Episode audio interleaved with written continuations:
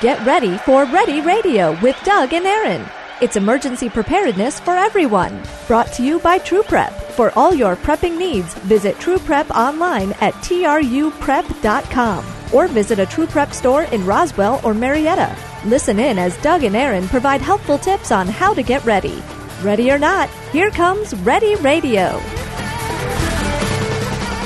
Good morning, everybody. You're listening to Ready Radio right here on News Talk 1160, the talk of the town. This week has been a, a very exciting week. I mean, since really the week before, actually, it's been with the, the ending of the, the terrorist siege in, in France and and the attack on um, the the satirical newspaper there in, in, Paris, ending with I don't even recall how many people died in that attack. I think six or seven from the the count that I saw. Yeah, and and here you had a a rather violent attack on a media organization, and, and Erin and I both, you know, being journalists, look at this as it's kind of close to home. You think about, you know, what what could happen, and some of the topics we pursued. You know, you've got North Korea coming out and attacking Sony and hacking into their their database. And Didn't we do a show on them? Distributing emails, and here we are, you know, basically calling Kim Jong Un a, a moron writer. A what? Moron. Well, I, I called him a moron. I, am pretty sure I called him a moron. Say unicorn rider, but yes, a moron. And and you know we take a kind of a hardline stance on anybody who's against freedom and liberty and Jeffersonian principles, whether they be in in you know Yemen or or Paris or the White House. It doesn't matter to us. If you stand up against liberty, then you're you know not a friend of the people. And so here we are watching events unfold, you know, looking down at our, our hands and wringing our hands together as these things happen in Paris and, and around the world. And, and it's kind of a, a weighty topic to kind of get into. Well, you know, I was sitting and, and looking at Facebook when I realized the, the shootings over there had occurred. Mm-hmm. And I, I realized that it was a satirical newspaper. And I was like, oh, they basically just gunned down the, the French onion is what I called it, the French onion, which is kind of funny in and of itself. The Ooh, French yeah, onion, the French onion. Ooh la la. Uh, the, what I said, the onion. yeah, Le onions. Les onion. Um, yeah, so you know we we talk about this, we think about the implications, but it's kind of scary. It is kind of scary, and and you know we we go and we see that these people they they got gunned down in their offices for drawing pictures of Muhammad and I think, well, how many conversations have we had that could get us gunned down? And well, then I realized that I'm glad I never leave the house without a gun. You know, you talk about they, they were attacked for drawing pictures of Muhammad, but that's not exactly something isolated that, or new. I think that more than drawing pictures of Muhammad, they had drawn a picture that made Muhammad gay. I think in well, one of the cartoons. They they they take they are French culture to begin with is not as as sexually repressed as American culture.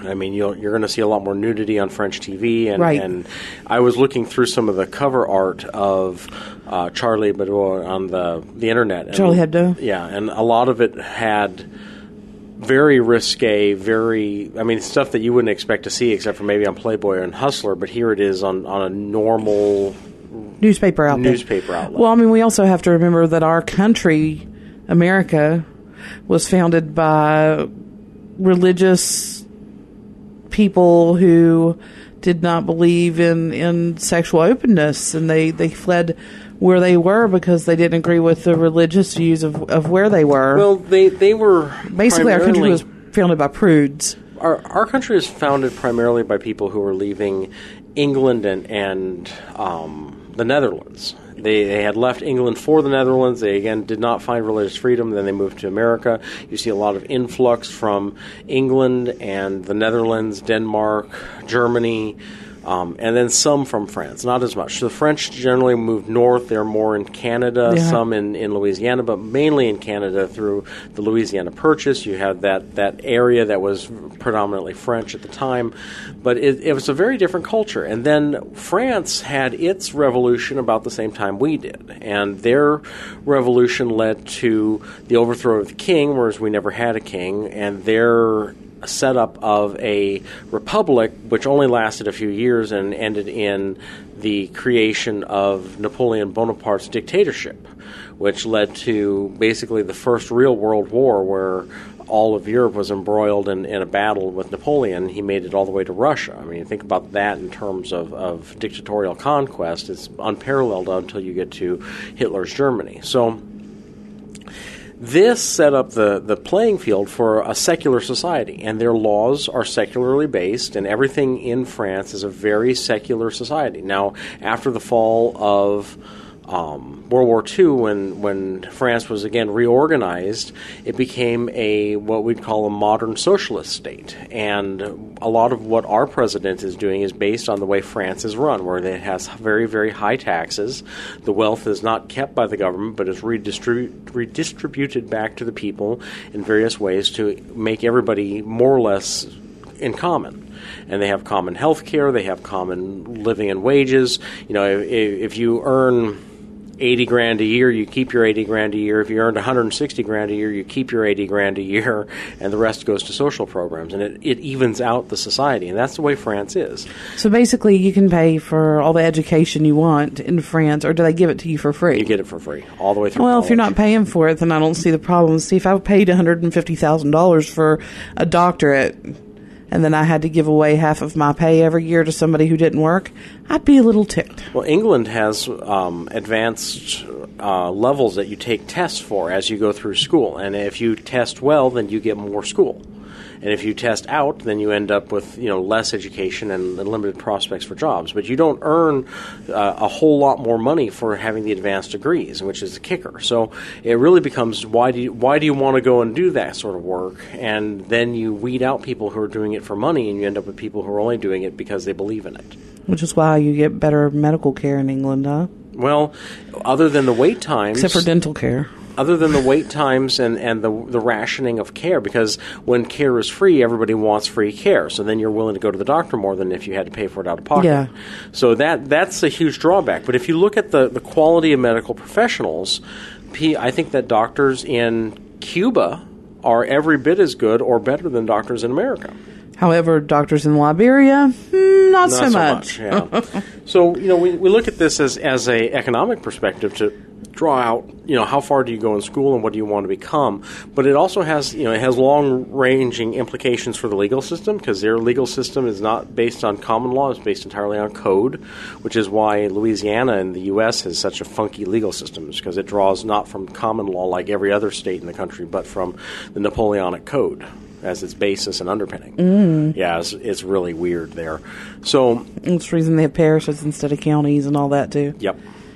So you've got France that's built on this, you know, modern secular socialist structure, and they are very open and, and free with sexuality. They're very free with criticism of their government and or anybody else, and that leads us to a culture and society that's perfectly acceptable with poking fun in, in various forms of the Prophet Muhammad or anybody else. Well, I have no problem with poking fun of the Prophet Muhammad simply because I don't believe in the Prophet Muhammad. Mm-hmm.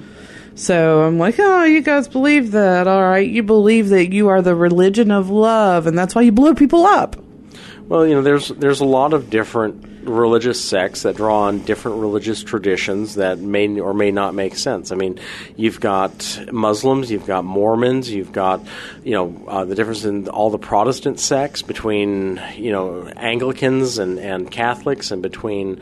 Um, Lutherans and, and Baptists or whatever sort of denomination you want to pull from, everybody has these their their own quirks, and some things are more sacred and holy than others. But there there is a definite difference in when you get into radical Islam that they believe that corporeal punishment for ideas is more than acceptable. Well, I mean, you know, I was having a conversation with my sister the other day, and I was comparing radical Islam to radical Christianity. And even the most radical, radical Christianity, we're talking Bible thumpers here. In America, they're not going to kill you because you don't believe in Jesus. They're just going to harass you over it. I'm going to disagree with you.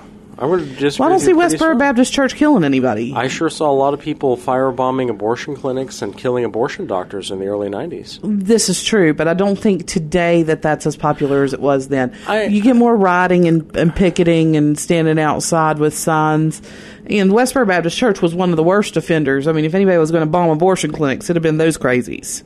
Well, I don't. I don't think so. I think that the people who end up bombing abortion clinics and and and Those Pentecostals, assassinating- isn't it? Assassinating an abortion doctor are people who don't fall into the, the mainstream of any one church. That they have their own dogmatic ideas. They have that their own are- agenda. and they they are lone wolves, and that's kind of what we're seeing here in France. You see two Well, people. yeah, these people aren't necessarily um, part of any specific terrorist group, are they? No. They were just kind of lone wolves. And the same thing with the Boston bombing Yep. and Tamerlan and Dzhokhar Tsarnaev. Is they were kind of they they went over there and got a little training. The older brother did, but neither one of them were were involved with any They, they weren't in this particular mosque. here, they didn't guess, follow yeah. a particular imam. There wasn't, a, you know, a, a, call that you could point to where they were a follower of someone who told them to go do these things. They were two crazies with fireworks that decided they were going to to do something big. Yeah, and the same thing with France, and the same thing with most of these is that they are they're not. It's not that there is a, a organized agenda to bring this to fruition. It's just that there is a culture that comes down to what do you believe in and what's sacred.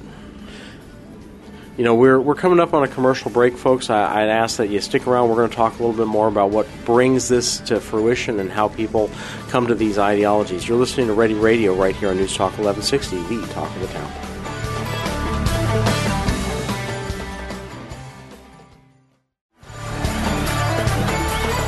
And now back to Ready Radio with Doug and Erin. Welcome back, everybody. You're listening to Ready Radio, and this week we're talking about Je suis Charlie and, and how we are standing in solidarity with the people who were gunned down in Paris, France this last week or so, having to deal with you know all of the terrorist implications and, and how to stand up for yourself and your rights. And I know, Erin, you really wanted to focus in on France for a variety of particular reasons. You know what bothered me? I got to see all the news coverage and and police officers running away from gunshots because France has removed firearms from their people. Even their police officers, their friendly downtown police officers, only have a, a nightstick or a, a club. So they were afraid to run towards those gunshots. And in America, at least, you know, we may have police officers that are killing you know, black young men and some rioting going on and, and whatever the reasons behind all of this.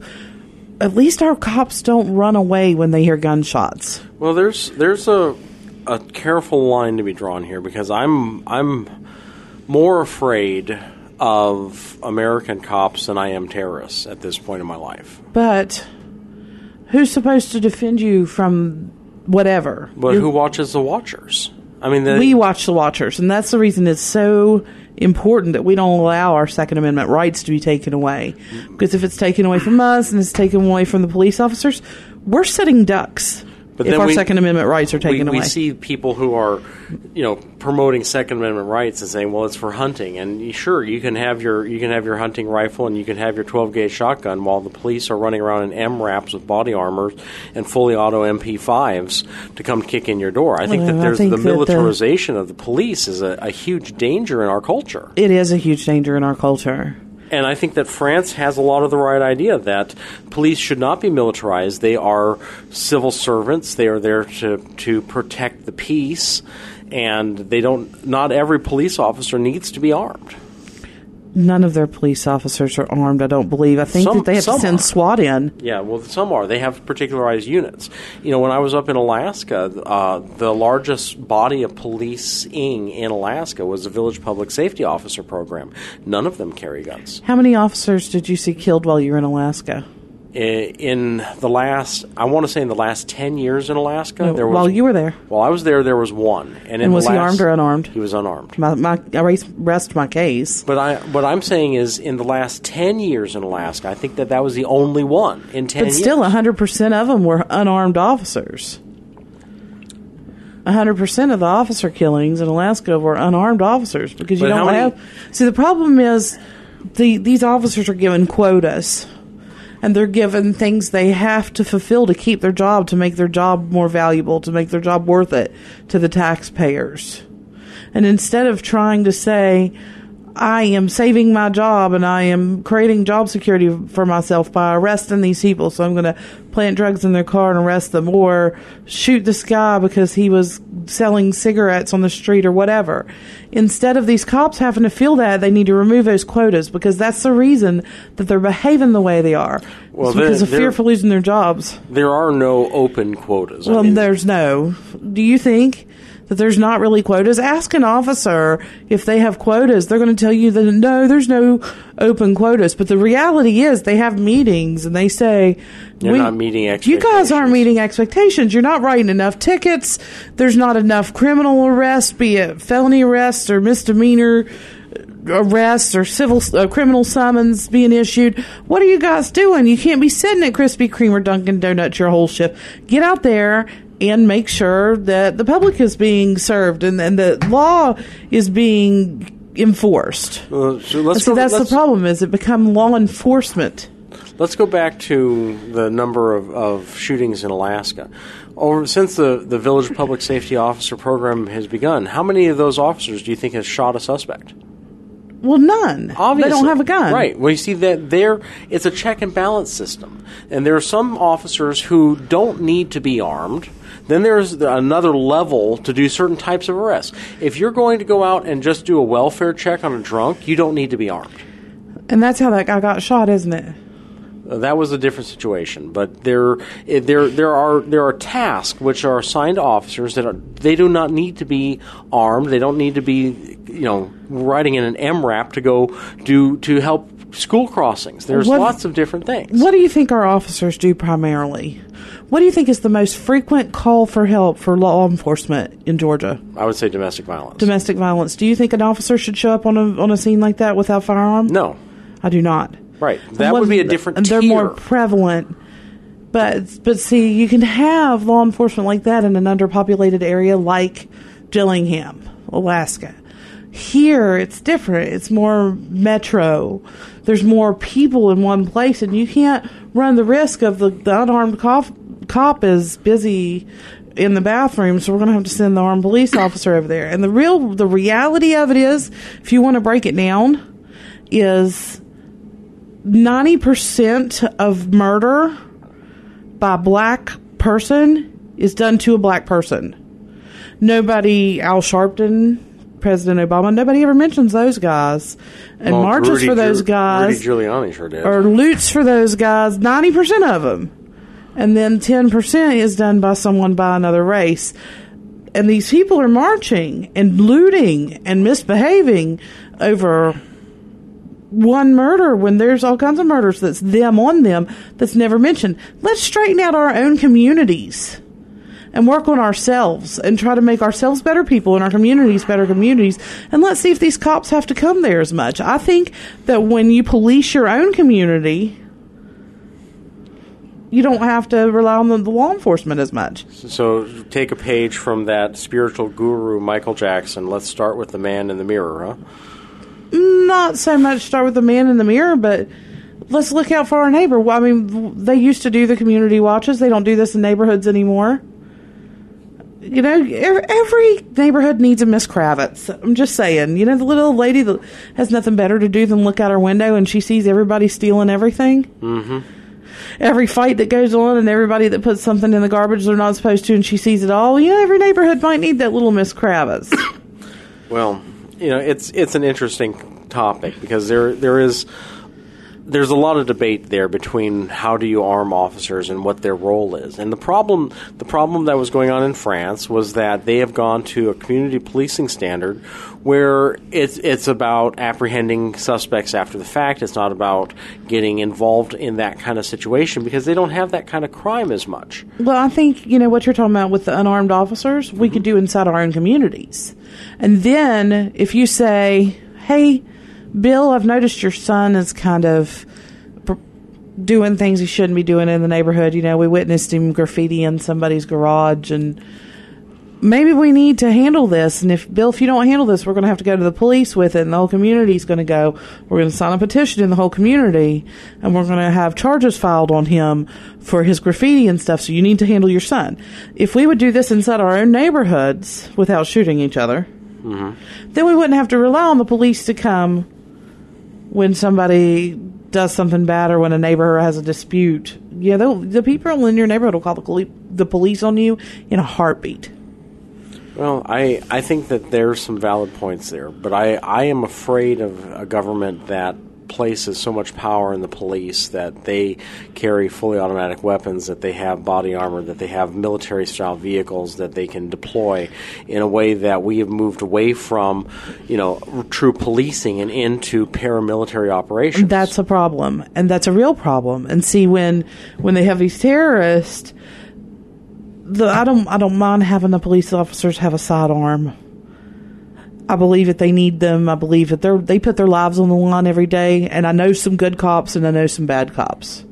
But I believe that that, that weapon is very important for them for their job. well, I think that it's I also believe that it should only be, be drawn at, if it's absolutely necessary. a, a firearm is very important part of every free person's daily life. Right. That's the way I look at it. And we're the police may have a heightened number of interactions, but they do not have substantially different interactions than any other person has in their life. I've been No, in situations the heightened number of interactions increases the probability that something bad could go down. Right, but we, we all believe that something bad could happen anyway. I mean, that's Right. kind of the underpinning f- philosophy of being prepared, right? Is that something bad could happen, so you need to be ready for it. So, why should I be any less armed? Why should I be any less prepared than the average police officer? You shouldn't be. That's why I think it's stupid of France to take guns away from everybody. Because if somebody there had been armed, maybe the shootings at Charlie Hebdo would have happened, but the rest of the shootings and the extensive manhunt probably would not because they would have been laying dead in the street. so let's Tell say, me that if you had witnessed the gunman coming out of that building, you wouldn't have capped him. I know you would have. Well, honestly, I, I can't say that. Because if, if I'm if I'm standing on a street corner and I see somebody come out of a building carrying a long rifle, right, an AK-47 or AK-74 or something that's obviously a, a firearm, Right. I don't. I, I at that point, seeing them come out of the building with it, I do not have justification to shoot them. Unless you've just heard a whole bunch of shots fired. I, I wouldn't And even even with a heightened sense of knowing what firearm rounds sound like, I would not feel comfortable shooting somebody unless I saw them in in front of me with my own eyes, them threaten the life of another person. I'm telling you that if the cops were running from that person, that would be the first person I would shoot at. You're, you might have that situation from somebody who just saved ten people in a mall, Oh, that's true. and you don't know. You can't make that assumption. I mean, you yeah. There's no golden halo over their head. No, but sometimes walk- there's a towel there. just saying. Yeah, so you you've got you've got a shooting right here. We're talking about a shooting, and let's talk about a shooting mall when we come back. Um, we're coming up on a commercial break, and we'll talk about the dynamics of a mall shooting when we come back. You're listening to Ready Radio right here on News Talk 1160, the talk of the town.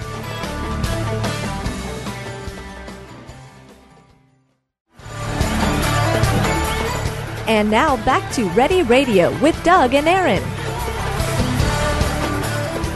Welcome back, everybody. We're talking about um, now basically public event shootings and, and how to be better prepared for them as we've moved on from Charlie Hebdo and to uh, what is now, you know, what do you do if you see somebody coming out of a building carrying a long rifle? Because Erin hit me up with that and said, well, wouldn't you I just mean, shoot them? you could see this at Bass Pro. I mean, you're No, you no, no, pull no, up at Bass Pro. here, let me give you- somebody let- walks out of Bass Pro carrying a long rifle, right? they Let- just bought it. let, let me give you an example, okay? Okay.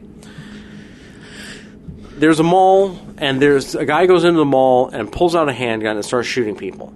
Person runs out to their car, gets a long gun out of their car that they had in their car from whatever reason, whether they carry it daily or for any other reason, goes into the mall, runs towards the gunfire, and stops the active shooter. Then turns around and comes back out to his car carrying the gun. You on the corner, being exactly the situation you've described, hearing gunshots in the mall, seeing someone come out of the mall carrying a rifle, you would shoot them. no.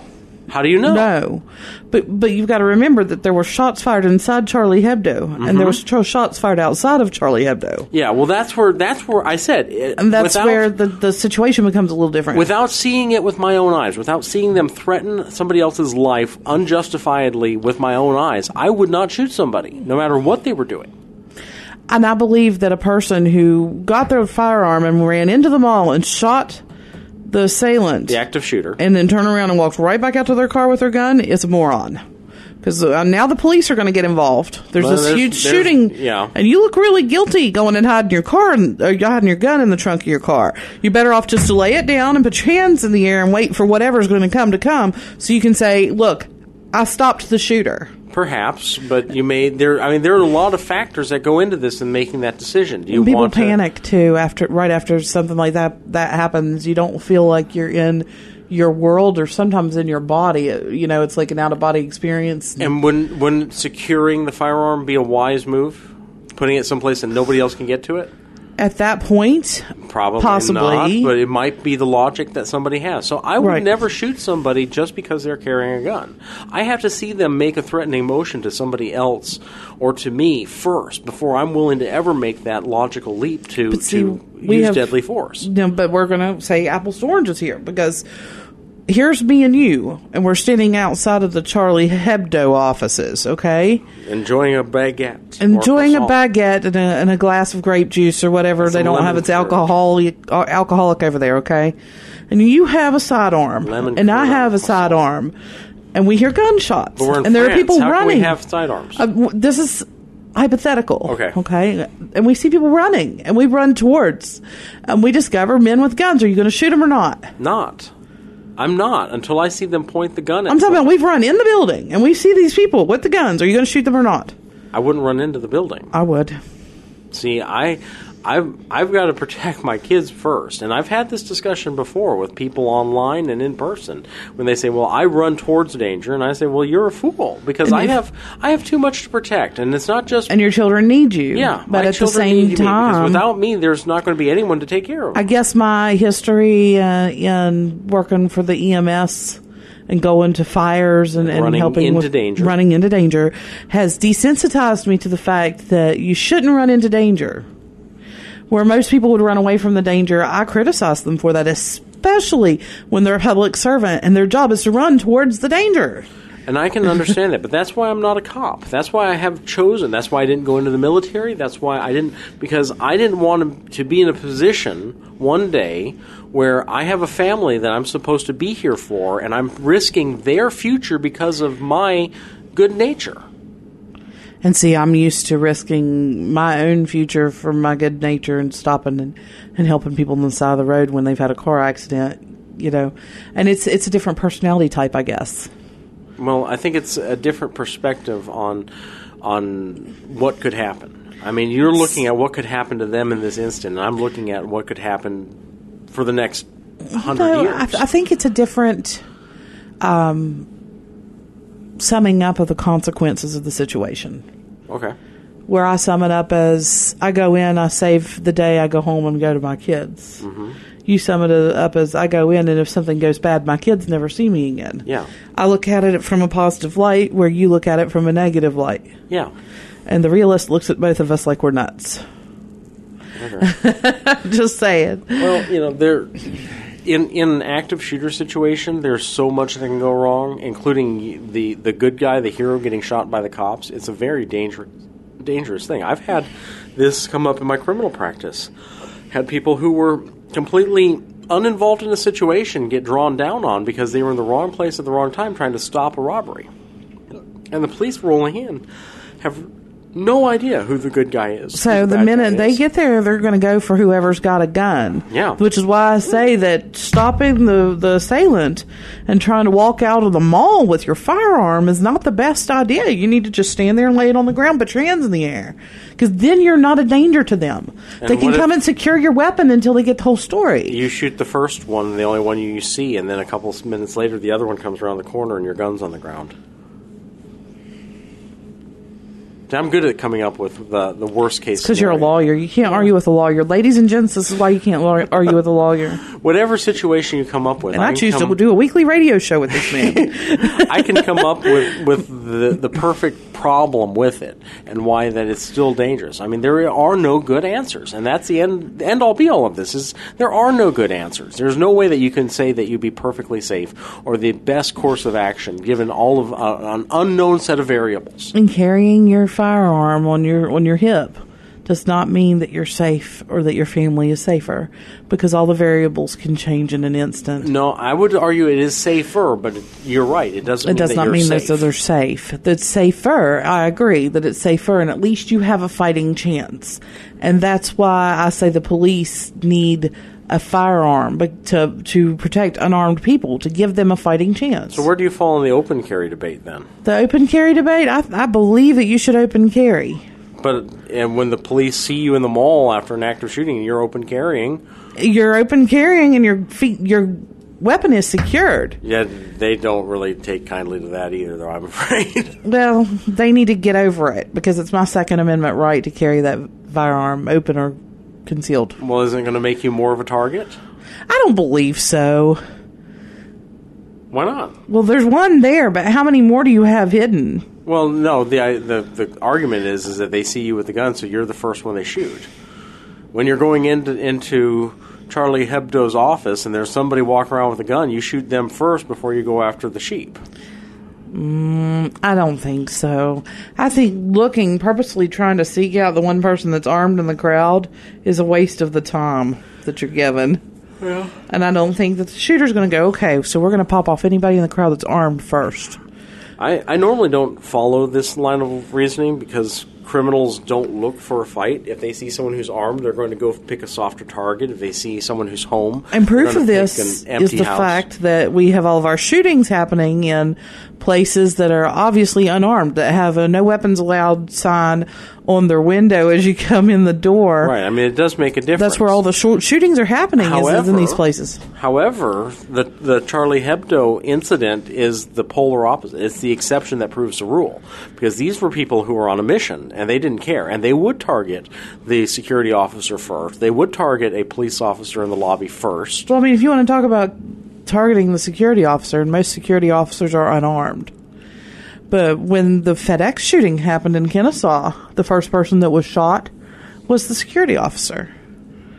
And it was just so the guy could get through the gate. It had nothing to do with armed or unarmed. Right. So But- sometimes it's just to get it's just for the convenience of getting through the gate. Well, it's it's again, it's it's whoever is the greatest threat, and someone who is armed is a greater threat than someone who's unarmed to stop you in your tracks. So they are going to to focus in on those people and make them higher priority targets. And as we look at this, you know that this is a kind of a, a, a doomsday scenario in self-defense because it's not the sort the the normal rules don't apply. It's not an armed robbery of, of a convenience store of a gas station. It's not a mugging. It's not what you normally would run into. And being an open carrier for a mugger is going to be a huge deterrent. Being an open carrier during a planned assassination attempt, and I hate to call this terrorism because I don't think that it's really terrorism, but I believe that it's smaller scale terrorism. I- it it was- struck fear in the hearts of the people of, of Paris. They were on the street saying, "I am Charlie, well, it not afraid." It didn't. Yeah, it didn't strike fear. It's- what it did is it brought unified communi- them. community unity behind a common goal. It brought people from other countries. You know, there were like a million people around the Eiffel Tower yesterday in honor of the Charlie Hebdo shootings. Mm-hmm. They were from other countries. Mm-hmm. Came there to be supportive. Oh, Yeah, it's and crazy. I and I that's why I don't see this as a terrorist act. This was retribution. This was an assassination. This wasn't an attempt to take people and make them afraid to do what they're doing. This was an attempt to, for pure unadulterated retribution. Folks, we got one more commercial break. We're going to come back with our True Prep product of the week right after this. Um, you're listening to Ready Radio on News Talk 1160, the talk of the town.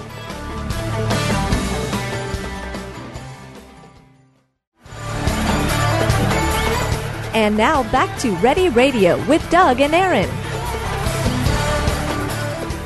Welcome back, everybody. You're listening to Ready Radio. Of course, you know, all of our longtime listeners know that you can go and listen to our old shows at readyradio.net. We have every show archived, and you can listen to our, our progression over the last year and a half as we have gotten deeper and deeper into some of these topics of prepping and how to be a, a more involved citizen and how to be better prepared. So that's a great opportunity to go back and listen to old shows. But you can reach out to us at doug at readyradio.net or erin at readyradio.net. Of course, you know, Erin is a master seamstress, and she has her own side business business that we're trying to promote a little bit through the show. And if you're looking for, you know, costumes for Dragon Con or for Ren fairs or for anything else, then she's the woman to talk to. I, of course, have my criminal defense firm up there in, in North Georgia and, and the Atlanta metro area. So if you need a DUI or something like that handled, you can reach out to me at Doug at um, kingslawoffice.com or just check out kingslawoffice.com. Um, if you're looking for news or information, follow us on Facebook or Twitter. We try to keep those feeds updated and do a little this and that with them at all times and, and see what's going on in the world, especially in the area of being prepared or prepping or emergency awareness or disaster readiness. These are all topics that we try to promote through our social media. So that's another great way to stay in touch with us on a weekly basis. Um, you know, we've been talking this week about how to be more prepared for a terrorist attack, really, or, or a public shooting, or just what happened over there in Paris with with the tra- tragedy and and the terrorists that wreaked havoc. You know, before the break, I was saying that I don't really count this as terrorism. This was retribution. This was a defiant act. This was an assassination, but it wasn't really terrorism because we have seen that the people of France and the people around the world have pulled together with the, the, the saying "Je suis Charlie," and we, we all stand. We are Charlie. We are there. We stand in their place. We uphold them, and we are not afraid to continue. And now, some media outlets have been terrified by this. You look at NPR, and they won't republish the, the cartoon that had that draw all the attention to the satirical magazine there in France. But some of the other media outlets are proudly redisplaying the artwork and saying that we stand with them and, and stand in this, and it's going to get further disseminated and I was listening to NPR. They had an imam from Paris on with them talking about how this all impacts. And he said something that I thought was just absolutely stunning that the Prophet Muhammad would be more offended by the acts of the terrorists than by any cartoon that was ever drawn. And I thought that that was very touching to see that they take take their moment of glory where they think that they're doing something for for their religion and to turn it around and say, "No, you've done nothing. You've done worse than what you thought was horrible." And I thought that was very commendable to hear finally. So, according to telegraph.co.uk, the UK Telegraph newspaper, yes. Charlie Hebdo's Wednesday edition of this week uh-huh. is going to include the Prophet Muhammad cartoons. Very cool. So, if you want to see it, I guess you have to get your hands on Charlie Hebdo. How much you want to bet that that issue sells out in a heartbeat? Yeah. And I wish they would print it in English so we could understand them. Well, you can get it translated easily enough. I'm sure that your iPhone can do that in a heartbeat. I know that my poor little Samsung has a translation feature, so yeah. There we go. You know, folks, this is this is a touching time, this is something that's really been on our hearts and our minds this last week and a half as everything's been going on. And I, I hope that it's it's weighing on everybody who listens to us too, because this is something to think about. It's, it's, something to think about how to be prepared if it happened to you, of course, but in a larger sense, it's something to think about uh, how are we as free people going to respond to something like this? Do we pull together? Do we stand in the face of adversity? Do we do we champion the ability to for people to say things that we hate? You know, that's what freedom of speech really means. You are not free unless you can hear the speech of somebody you hate. These people are wanting to strike fear in in us and not just us i mean the people around the world anyone who does not see eye to eye with them religiously they believe it the way to make us convert is to make us so scared that we're going to die that we either convert or die yeah and i'm not going to bow down to this and I don't think anyone should. And I think we should just make the preparations we have to to protect our family because I believe that it's just a matter of time before we have jihad. Time to time to sell your cloak and buy a sword, and it's time to be ready. And it's time to if if you you know end up with a martyr's crown for it, then God bless you for that. If not, if you're able to defend yourself and others, then God bless you for that too. And and I don't really care. You know that's that's you know I said I won't run towards danger, but I sure am not running away from it and leaving my family stranded either. Right. You know that's that's the difference. I'm not going to go out of my way. I don't care. I, I don't want to hurt anybody in my life if I can get away with it. But if they're going to bring the fight to me, then I'm going to stand ready, and I will I will retreat as far as I can to protect my family. And when it's no longer feasible to retreat, then I will stand dig in and stand my ground like nobody could ever believe. And while our country's allowing immigrants to come in and get legal status or at least working status here without any hassle at all, these terrorists are flooding through our southern gates. And on this note, I think that you know it's time to talk about the True Prep product of the week, and of course, you know the True Prep location in North um, in on North Marietta Parkway.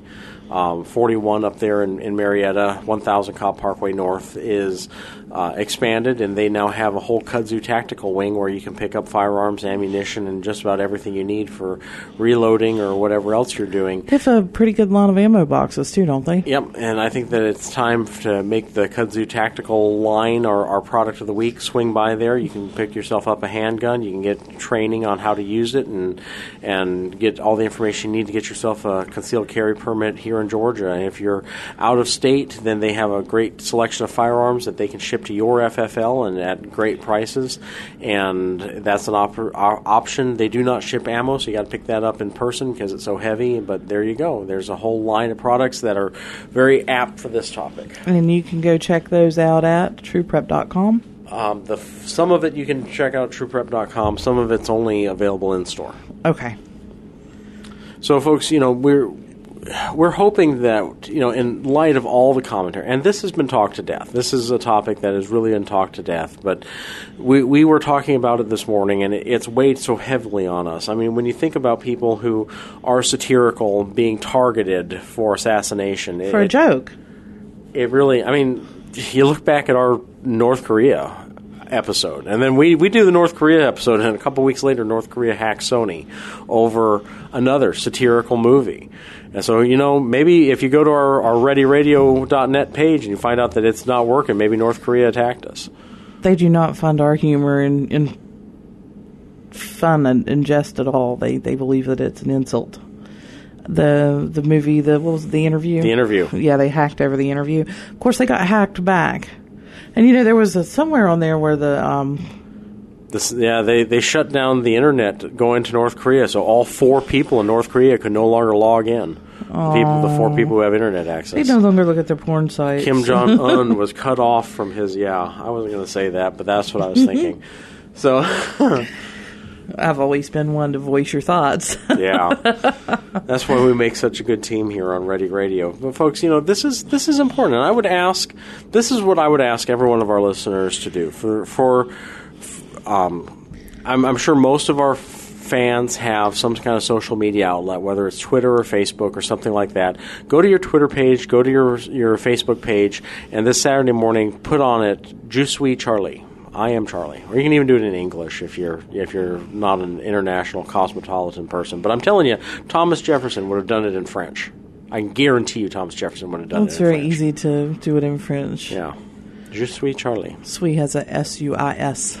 Yeah.